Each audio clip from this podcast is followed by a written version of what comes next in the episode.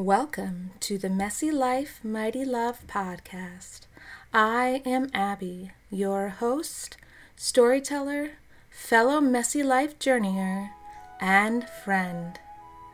You are listening to episode 12 Scarcity versus Abundance. In this episode, I will talk about what God has been teaching me in these very unique days. May surprise you, it may challenge you, but ultimately, I hope it will encourage and bless you. Listen in. My childhood was both the best of times and the worst of times, to quote Charles Dickens' A Tale of Two Cities.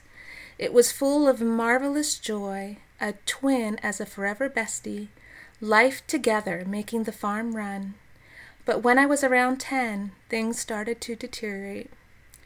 While an abundance of love remained, our financial means, and therefore the emotional strength of my parents, declined into a pit of what can only be called despair.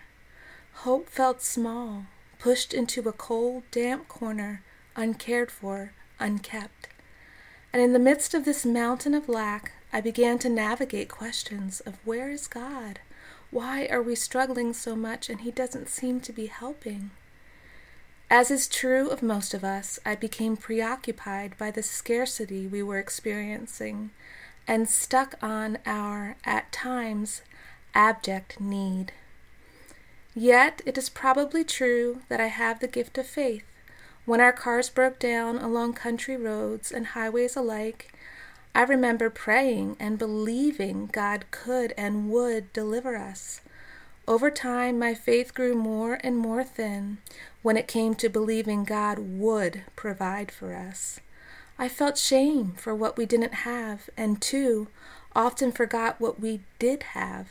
I had fallen into a messy mentality of scarcity, fearing what wouldn't be there, instead of looking at what God did provide and having faith to pray for even greater provision.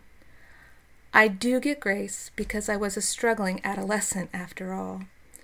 As I moved into college, I broke away from some of this mentality and saw God provide in different ways. Things like unexpected provision for dental costs when I fell down the steps at Messiah College. And no, the floor wasn't wet. I was just a bit clumsy. But someone still thought I needed to be cared for, since this happened on college property. I had no dental insurance or any other means to pay the bill, but was given every cent I needed.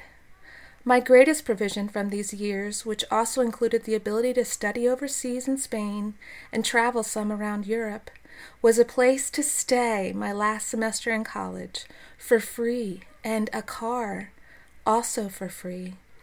These gifts and incredible generosity came from my associate pastor and his wife, Ron and Kathy. These gifts did much to heal my shame and sense of less than. And I will say I was quite a mess in that time I was with them. Over my 15 years as a missionary, also, a hundred volumes couldn't fill the story of God's abundance displayed toward me and my family. Yet, ironically, in these days of pandemic, God has given a fullness to the meaning of abundance. He seems to be saying that He desires a deeper healing than I have ever known in this area. But how? How do you move from a mentality of scarcity to abundance?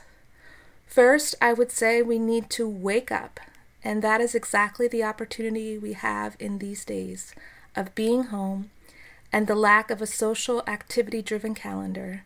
We have the chance to see how we run from here to there, covering a scarcity mentality by pouring in activity, looking for abundance, instead of finding God's idea and provision of abundance. So we wake up. We let God show us in what can be an incredibly reflective time what we really trust in. For me, it's standards of efficiency, which is comical because I feel like I am one of the least efficient people ever, quite the mess. Yet those standards, which I am continually beating myself up for, falling short of, can you say scarcity? This neurotic activity actually fills my mind entirely too much. But no, abundance.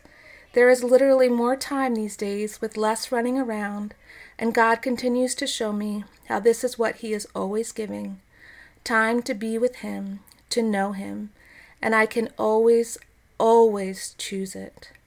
Second, we need to have the correct understanding of abundance. What, or rather, who, is abundance? It's not finances, accolades for ourselves or kids, success in job or home.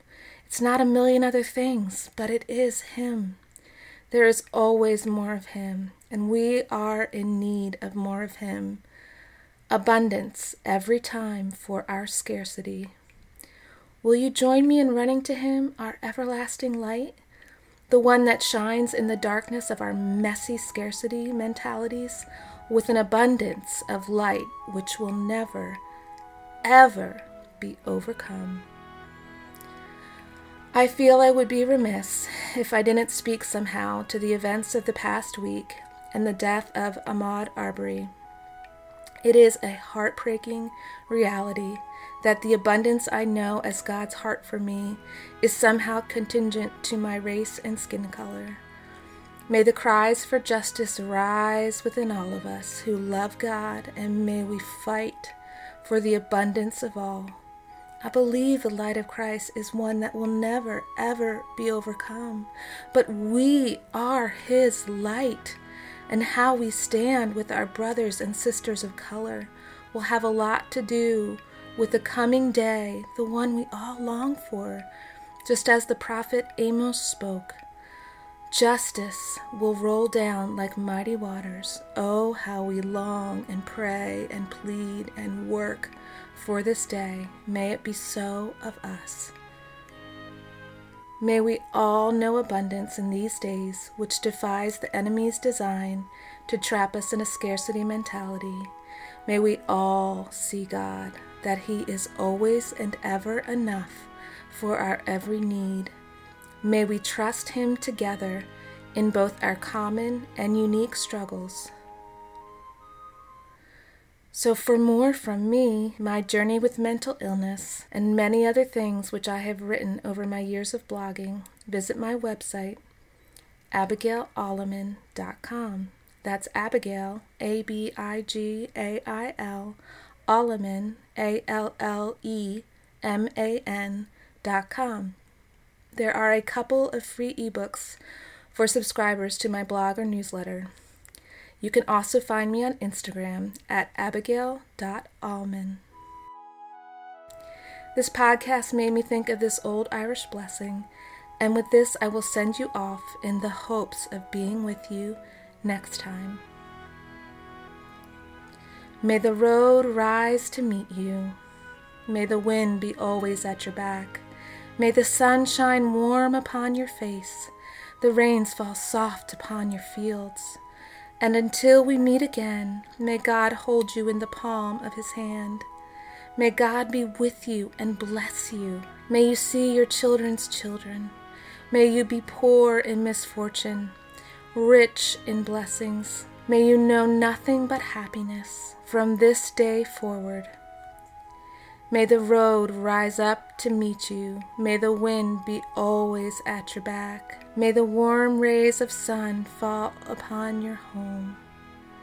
May the hand of a friend always be near.